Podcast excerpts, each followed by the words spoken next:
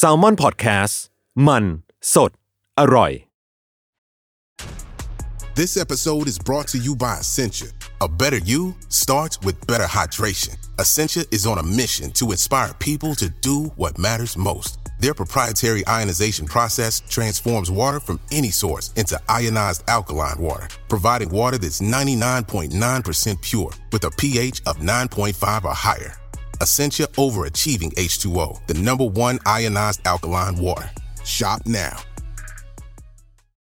Auto insurance can all seem the same until it comes time to use it. So don't get stuck paying more for less coverage. Switch to USAA Auto Insurance and you could start saving money in no time. Get a quote today. Restrictions apply.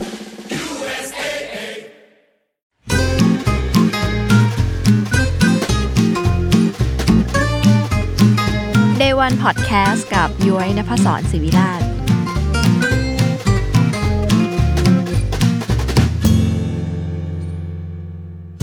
สวัสดีค่ะ กลับมาพบกับ Day One Podcast เพราะ Business ไม่ได้สร้างเสร็จภายในวันเดียวนะคะ รายการที่หยิบเรื่องต้นทางของ passion และการเติบโตของคนของธุรกิจ และของแบรนด์มาเล่าให้คุณฟัง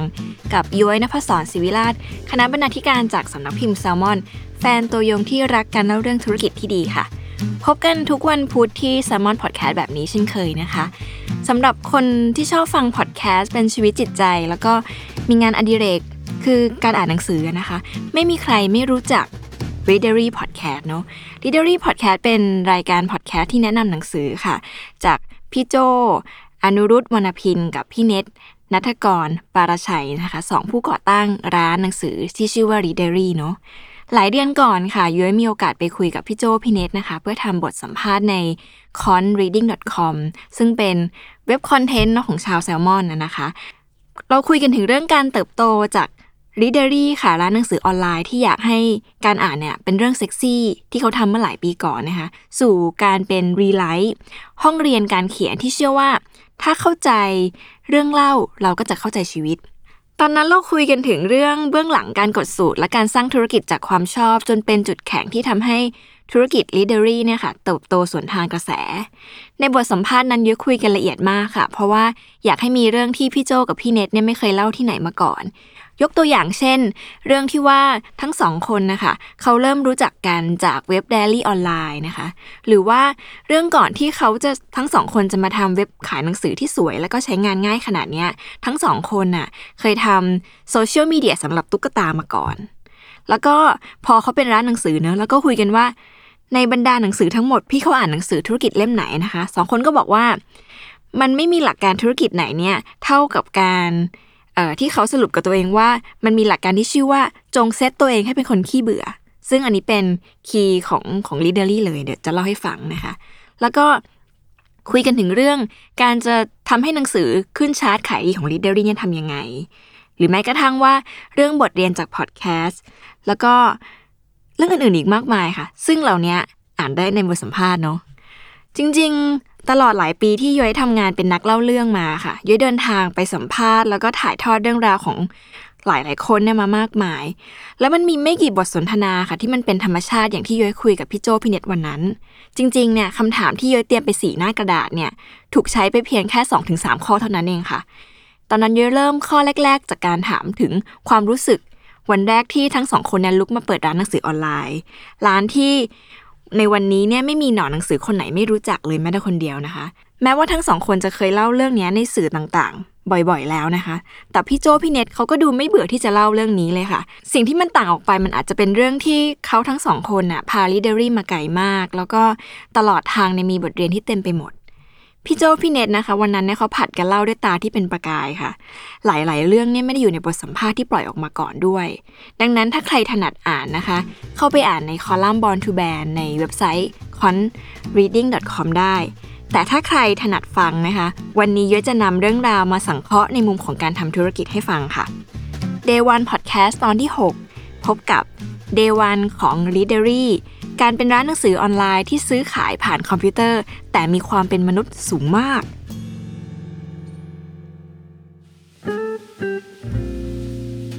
Day One ของ Readery ค่ะ ข้อ 1 พี่โจพี่เน็ตนะคะ เริ่มทำ Readery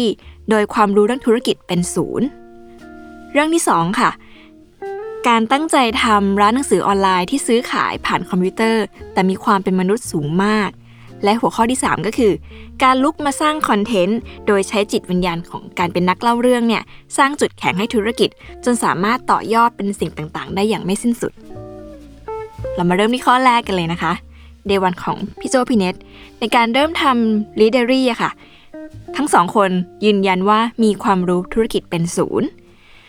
Readery เนี่ยมีจุดเริ่มต้นจากการที่คนสองคนเนี่ยไม่เคยจับธุรกิจกันมาก่อนนะคะ พี่โจเนี่ยเรียนจบด้านภาพยนตร์จากสหรัฐอเมริกา แล้วก็เคยทำงานอยู่ในสายภาพยนตร์ ฝากผลงานการเขียนบทไว้กับเรื่องต้มยำกุ้งเมื่อปี 2548 หรือเรื่องเฮี้ยนในปี 2546 เป็นผู้กำกับหนังโฆษณามาก่อน เขียนบทภาพยนตร์ เขียนรีวิวหนังในแมกกาซีนต่างๆ มากมาย ในขณะที่พี่เน็ตเนี่ยเป็นอดีตวิศวกรสาย telecom ค่ะ เขาเป็นโปรแกรมเมอร์ที่แอบเขียนงาน เขียนหนังสือในเวลางาน รักการอ่านเป็นที่หนึ่งก่อนจะลาออกมาเป็นฟรีแลนซ์แล้วก็รับทำงานสายกราฟิก และก็เขียนเว็บไซต์ที่เรียนรู้ด้วยตัวเองนะคะย้อนกลับไปเมื่อ 10 ปีที่แล้วค่ะ ด้วยความรักหนังสือกันทั้งคู่นะคะ พี่โจและพี่เนทเนี่ยก็คิดจะไปเช่าบ้านเปิดร้านหนังสือเล็กๆ ด้วยกันที่เชียงใหม่ แต่ทั้งคู่บอกเยอะแบบนี้ค่ะ เขาบอกว่า พอเริ่มจริงจังนั่งลงคิดตัวเลขเกี่ยวกับรายรับรายจ่ายจริงๆนะก็พบว่ามันยากเหมือนกัน เพราะว่าทั้งสองคนเนี่ยต่างก็มีงานประจำอยู่แล้วในช่วงนั้นน่ะนะคะ พี่โจเล่าว่าสุดท้ายเนี่ยพี่เน็ตก็ชวนคิดไอเดียใหม่ด้วยการเริ่มลองขายออนไลน์ดูก่อน ที่ทำได้เนี่ยเพราะว่าพี่เน็ตนะคะเขาเล่นทำเว็บไซต์เป็นงานอดิเรก คือเคยทำแม้กระทั่งโซเชียลเน็ตเวิร์กของตุ๊กตานะคะ เอาไว้ให้ตุ๊กตาคุยกัน มีการตั้งชื่อได้มีบ้าน อยู่กันเป็นสังคมตุ๊กตาออนไลน์ค่ะ หลังจากนั้นเนี่ยทั้งสองคนก็ลงมือทำเว็บไซต์ที่ชื่อว่า BBO เป็นเว็บไซต์สำหรับเก็บข้อมูลหนังสือที่มีอยู่หลายหมื่นเล่มนะคะ ที่อยู่ในบ้าน รวมไปถึงเว็บไซต์ มูบิโอด้วยที่เอาไว้เก็บข้อมูลหนังในบ้านที่อยู่เป็นหมื่นๆ คือทั้งสองคนทำเป็นงานอดิเรกค่ะ หมายถึงว่าเหมือนพี่โจพี่เนทเล่าให้ฟังว่าทั้งคู่เนี่ยที่บ้านมีหนังสือเยอะมากแล้วหลายครั้งเนี่ยจะซื้อหนังสือมาซ้ำกันโดยไม่รู้ตัว เขาก็เลยทำข้อมูลศูนย์กลางเอาไว้นะคะว่า เวลาที่จะไปร้านหนังสือแล้วจะได้เช็คก่อนว่ามีเล่มนี้ที่บ้านแล้วหรือยังนะคะ ซึ่งจริงจังมากๆค่ะ เรื่องที่สองนะคะยุ้ยก็เลยสงสัยว่าแล้วความรู้ธุรกิจเนี่ยมาจากไหน พี่เนทก็บอกว่าตั้งแต่วันแรกจนถึงวันนี้ค่ะ พวกเขาเนี่ยแทบไม่ได้เอากฎธุรกิจ หรือว่าสิ่งที่อ่านเจอในหนังสือธุรกิจมาทำลีเดอรี่เลย แต่มันเป็นการทำตามสัญชาตญาณค่ะ ว่ามันน่าจะเป็นอย่างนี้ไหมนะ แล้วก็ทั้งคู่ก็ลองทำยกตัวอย่างเช่น เขาสงสัยว่าเอ๊ะบัญชีมันทำยังไงนะคะเขาก็เลยเริ่มจากการที่เปิดโปรแกรม Excel ขึ้นมาทำหน้าเปล่าๆ แล้วก็กรอกข้อมูลแบบง่าย ๆ ว่า รับมาเท่านี้จ่ายไปเท่านี้คำนวณแล้วเหลือเท่าไหร่ สิ่งที่ทั้งคู่ทำกับ r e a d e r y มันเรียบง่ายมากค่ะ เรียกว่าแทบจะไม่มีหลักการใด ๆ เลย ซึ่งเรื่องนี้เยอะว่ามันอยู่ที่ธรรมชาติของธุรกิจของแต่ละธุรกิจด้วยเนาะไม่ได้แปลว่า วิธีอย่างนี้จะถูกต้องกับธุรกิจเสมอไปนะคะ ทีนี้มาพูดถึงเรื่องบัญชีค่ะ ก็เลยถามพี่โจเพิ่มเติมอีกนิดนึงว่า เอ๊ะเรื่องของบัญชีแล้ว การทำร้านหนังสือออนไลน์มันเป็นยังไง พี่โจก็เล่าว่า พอเขาทำงานถึงจุดหนึ่งอะค่ะ ความสนใจมันก็เปลี่ยน วันหนึ่งพี่โจก็เกิดคำถามว่า เอ๊ะการทำบัญชีเนี่ยมันช่วยแก้ปัญหาเรื่องกำไรขาดทุนได้ไหม จากเดิมที่แค่บันทึกกำไรขาดทุนเนาะบัญชีแก้ได้หรือเปล่าพอมีคำถามอะค่ะ พี่โจก็เริ่มศึกษาเป็นทีละเรื่อง แก้ไปทีละเรื่อง เขาบอกว่าเขาไม่ได้ทำทุกเรื่องเป็นนะคะ หรือว่าทุกสิ่งที่มันเกิดขึ้นเนี่ยมันไม่ได้มีพร้อมเกิดขึ้นในวันแรก ซึ่งมันเป็นไปไม่ได้ด้วยเนาะ Readery เนี่ย ไม่ได้ perfect มาตั้งแต่ต้นนะคะ แล้วพวกเขาก็โคตรชอบความไม่ perfect นี้ พี่โจย้ำเสมอเลยค่ะว่า ยิ่งช่วงโควิด -19 ที่ผ่านมาเนี่ยทำให้พวกเขารู้ว่าที่ผ่านมาการที่พวกเขาสามารถปรับตัวหรือเปลี่ยนแปลงตลอดเวลาเนี่ยพอมันเกิดวิกฤตจริง ๆ เนี่ยเขารับมือกับมันได้ โดยที่ไม่ได้แบบตื่นตระหนกเกินไปเนาะ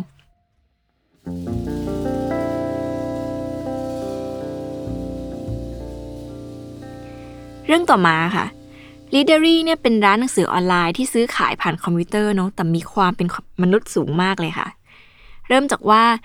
เขาเป็นร้านที่เข้าใจลูกค้าและคนอ่านอย่างดีเยี่ยมนะคะ พี่โจเล่าว่าส่วนหนึ่งอะค่ะมันมาจากการที่เป็นลูกค้า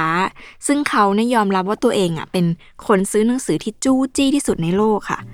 พี่โจยังบอกอีกนะคะว่า ทุกวันนี้ก็ยังซื้อหนังสืออยู่ทุกวัน แล้วก็จู้จี้กับทุกคน จู้จี้กับทุกอย่าง ดังนั้นพี่โจเนี่ยจะเข้าใจการเป็นคนซื้อแล้วก็เข้าใจคนอ่านอย่างดีเยี่ยมค่ะ เข้าใจว่า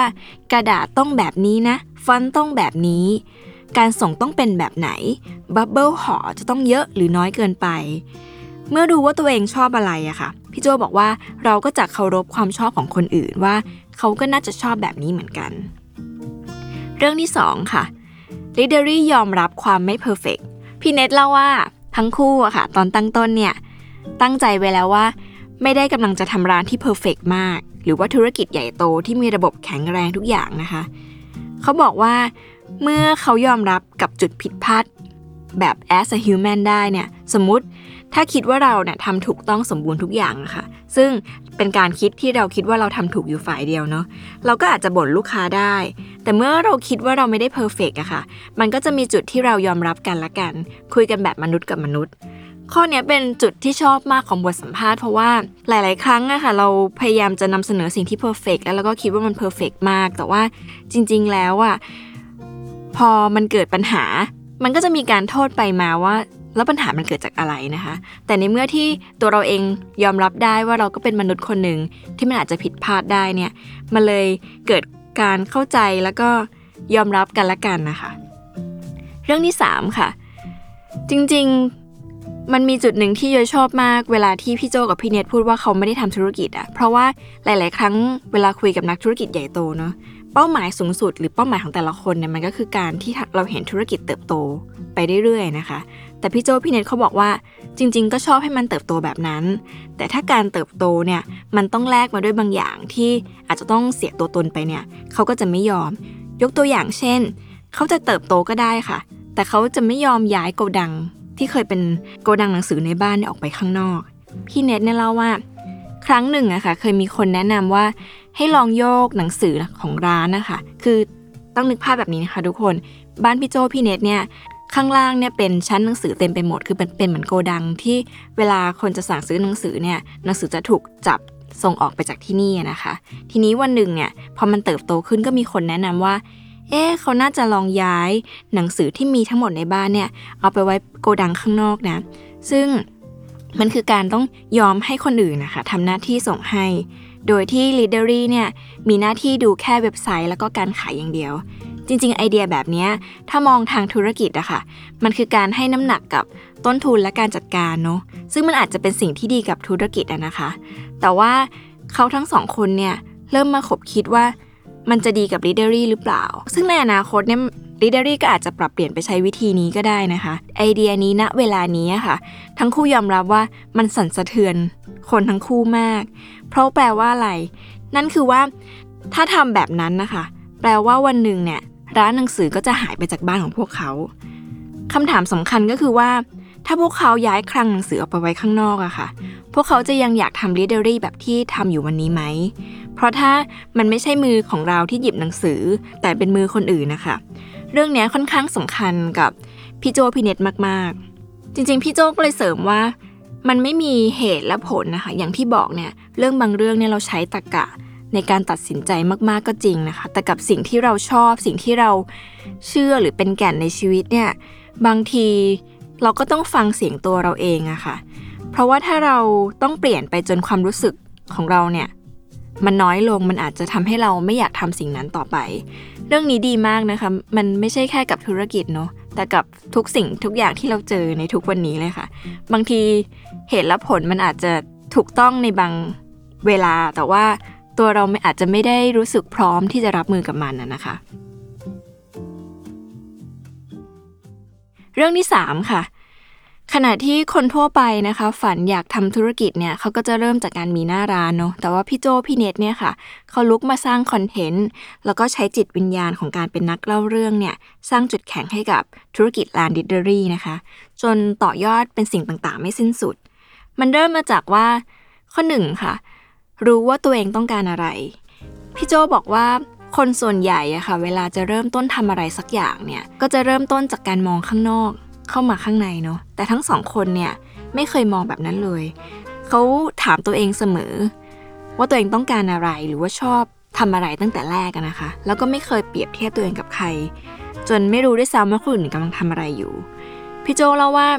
พื้นฐานของการทำ readery อะค่ะ มันมาจากตัวพี่เน็ตเนี่ยสนใจเว็บไซต์เนาะสนใจการทำข้อมูลหนังสือ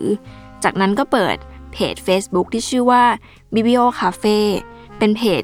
ที่ทำคอนเทนต์เกี่ยวกับหนังสือซึ่งตอนนั้นนะคะ ยังไม่มีใครทำมาก่อน พี่เน็ตก็บอกว่า readery เนี่ยมันมาจากคำถามที่ทั้งสองคนตั้งคำถามว่า เอ๊ะจะเป็นยังไงนะ ถ้าเราในฐานะคนอ่านพูดถึงหนังสือ แล้วเราก็สามารถขายสิ่งนั้นได้ด้วย แค่นั้นเลยค่ะ โจทย์มันคือแค่นี้เลย จากนั้นทั้งคู่นะคะ ก็เริ่มเดินสายแนะนำตัวกับสำนักพิมพ์ แล้วก็ทำให้มีหนังสือในช่วงแรกๆเนี่ย10ถึง20 เล่มเท่านั้น นวันนี้เนี่ยที่ร้านแทบจะมีหนังสือทุกเล่มทุกสำนักพิมพ์แล้วนะคะ ข้อ 2 ค่ะ การตามหาสิ่งที่ไม่ work ในการทำคอนเทนต์นะคะพี่โจบอกว่า พวกเขาทำเพราะว่าชอบที่จะเห็นมันแบบนี้ ก็เลยเขียนถึงเล่าถึงทำรูปแบบนี้นะคะ โดยที่ไม่เคยตั้งงบการตลาดหรือว่าทำคอนเทนต์เพื่อเพิ่มยอดขายเท่าไหร่ แล้วก็เปิดโอกาสให้ตัวเองเนี่ยได้ลองทำอะไรใหม่ ๆ ตลอดเวลา แต่ในความที่ทำอะไรก็ได้พวกนี้ค่ะ มันก็จะมีทั้งสิ่งที่ work และไม่ work ใช่ไหมคะ ซึ่งพี่โจก็เล่าว่าเมื่อก่อนเนี่ยเขาชอบคิดว่าอะไรที่ work ก็คือโอเค อะไรที่ไม่ work ก็คือไม่โอเค แต่ว่าบทเรียนจากที่เขาทำ Readery มาตลอด 8 ปีอะค่ะ พี่โจบอกว่าสิ่งที่ไม่ work อะค่ะ มันโคตรโอเคเลย เพราะมันทำให้เราเนี่ยค่อยๆเรียนรู้ว่า แล้วอะไรคือสิ่งที่ work เป็นการเปิดโอกาสให้เราได้ลองผิดไปเรื่อยๆ พี่โจย้ำว่าการลองผิดนะคะ เพราะว่าสิ่งที่ถูกเนี่ยบางทีมันก็ไม่ต้องลองเพราะมันถูกต้องแล้วเนาะในขณะที่พี่เน็ตก็บอกว่า จริง ๆ มันมีขั้นกว่าของความ work กับไม่ work อีกต่างหากนะคะ ก็คือตัวพวกเขาเนี่ยเป็นคนที่ขี้เบื่อมากๆ การที่เราเจอจุดที่มัน work เนี่ยแล้วเราพอทำไปสักพักอะค่ะมันจะรู้สึกเบื่อเพราะมันซ้ำมันเลยเป็นเหตุผลว่า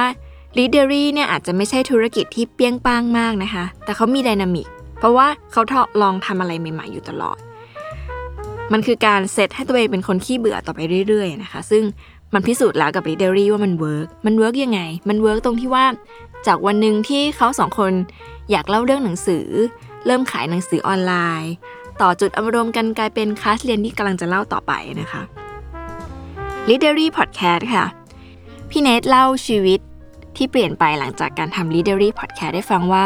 เขากลายเป็นคนที่สามารถแสดงสิ่งที่ตัวเองคิดแล้วก็รู้สึกออกมาผ่านการพูดได้มากขึ้นนะคะ ก่อนหน้านี้เนี่ยพี่เนทบอกว่าเขารู้สึกเสมอเลยค่ะว่าเวลาคนเราเนี่ยเรียนจบอะไรมา ตัวตนเราก็คงจะเป็นแบบนั้น เป็นคนแบบนั้น ที่มีความรู้แล้วก็ทำงานแบบนั้น แต่การทำพอดแคสต์เนี่ยค่ะทำให้เขารู้ว่าจริง ๆ คนเรามันเริ่มต้นใหม่กับสิ่งที่กำลังทำใหม่ ๆ ได้ทุก เรื่องตลอดเวลา ซึ่งมันเป็นอะไรก็ได้นะคะ มันเปิดโอกาสให้เขาเนี่ยได้ลองความเป็นไปได้อีกเยอะมาก ในขณะที่พี่โจเนี่ยผู้ที่เมื่อก่อนเนี่ยกลัวคอมเมนต์มากกลัวเสียงจากข้างนอกมากๆค่ะพอดแคสต์จะทำให้พี่โจเรียนรู้ว่า เรียนรู้ถึงความจริงใจกับตัวเอง ซึ่งสิ่งนี้สำคัญมาก สิ่งที่เขาสองคนพูดใน Readery Podcast อะคะเขาจะเช็คตัวเองตลอดทุกวินาทีเลยว่า นี่คือสิ่งที่เขาเชื่อเขาคิด หรือเขารู้สึกจริง ๆ หรือเปล่า เพราะถ้าไม่จริงเนี่ยเขาจะขอโปรดิวเซอร์พูดใหม่ทันทีนะคะ แล้วก็บ่อยครั้งเนี่ยที่ทั้งคู่เตรียมอ่านหนังสือไปแล้ว แล้วก็พออ่านจบก็รู้สึกว่ายังไม่เชื่อหรือว่าไม่ได้เห็นตรงกับสิ่งที่หนังสือบอก ซึ่งไม่ได้แปลว่าหนังสือไม่ดีนะคะ แต่ว่าในเวลานั้นเนี่ยเขารู้สึกว่าเขายังไม่ได้เข้าใจมันเต็มที่ ทั้งคู่ก็จะเลือกที่จะอ่านเล่มใหม่ แทนที่จะพูดออกไปนะคะ นอกจากเรื่องนี้อะค่ะ เวลาทั้งคู่หยิบเรื่องราวมาเล่าเนี่ย มันไม่ใช่การเล่าแห้งๆด้วยแต่เป็นการใช้ชีวิตเข้าไปอ่านหนังสือ นี่เลยเป็นสูตรลับที่ทำให้ใครต่อใครนะคะรักรายการ Literary Podcast สุดๆ การต่อยอดต่อมานะคะ นอกจากการเป็นร้านหนังสือการเป็น literary podcast แล้วเนี่ย ล่าสุดนะคะ ทั้งคู่เขาทำคลาสเรียนที่ชื่อว่า rewrite จริงๆ จุดเริ่มต้นของ rewrite เนี่ยค่ะมันมาจากที่ว่า ตั้งแต่แรกแล้วเนี่ยโลกของพี่โจพี่เนทนะคะเขาไม่ได้มีแค่การอ่าน ทั้งสองคนเนี่ยสนุกแล้วก็บ้าคลั่งกับการเขียนสุดๆนะคะ ซึ่งในที่นี้เนี่ยไม่จำเป็นว่าจะต้องเขียนนิยายหรือออกหนังสือ แต่เป็นการเขียนที่เราทุกคนนะสามารถเขียนให้ตัวเองมีความสุขได้ จริงๆ ไม่ว่าจะเป็นอะไรก็ตามนะคะ ไม่ว่าจะเขียนบทภาพยนตร์ เขียนบทละคร เขียนนิยาย หรือว่าเขียนคอนเทนต์ลงเพจ เขียนเพลง เขียนไดอารี่ เขียนบทสุนทรพจน์ พี่โจบอกว่ามันคือเรื่องเดียวกันค่ะ หลักการเดียวกัน นั่นคือ เราเขียนเพื่อเชื่อมโยงตัวเราเข้ากับสิ่งที่เราเชื่อและอยากจะบอก เหมือนที่พี่โจพูดบ่อยๆว่ามันคือ writing is a healing job นะคะแล้วก็เรื่องราวเกี่ยวกับ rewrite เนี่ยพี่โจกับพี่เนทเนี่ยเล่าหลักการสนุกๆไว้ครบทั่วแล้วที่ rewrite podcast นะคะ ซึ่งทุกคนน่ะตามไปฟังได้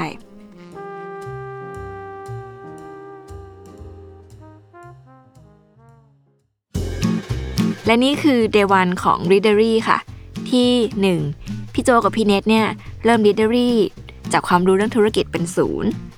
2. การตั้งใจทำร้านหนังสือออนไลน์ ที่ซื้อขายผ่านคอมพิวเตอร์ แต่ว่ามีความเป็นมนุษย์สูงมาก และ 3. การลุกขึ้นมาสร้างคอนเทนต์โดยใช้จิตวิญญาณของการเป็นนักเล่าเรื่องอะค่ะ สร้างจุดแข็งให้ธุรกิจ ต่อยอดทำสิ่งต่างๆ ไม่สิ้นสุด แล้วกลับมาพบกับ Day One Podcast เพราะ Business ไม่ได้สร้างเสร็จภายในวันเดย์ กันใหม่ในวันพุธหน้านะคะ ในทุกช่องทางของ s ซ l m o n Podcast สำหรับวันนี้สวัสดีค่ะ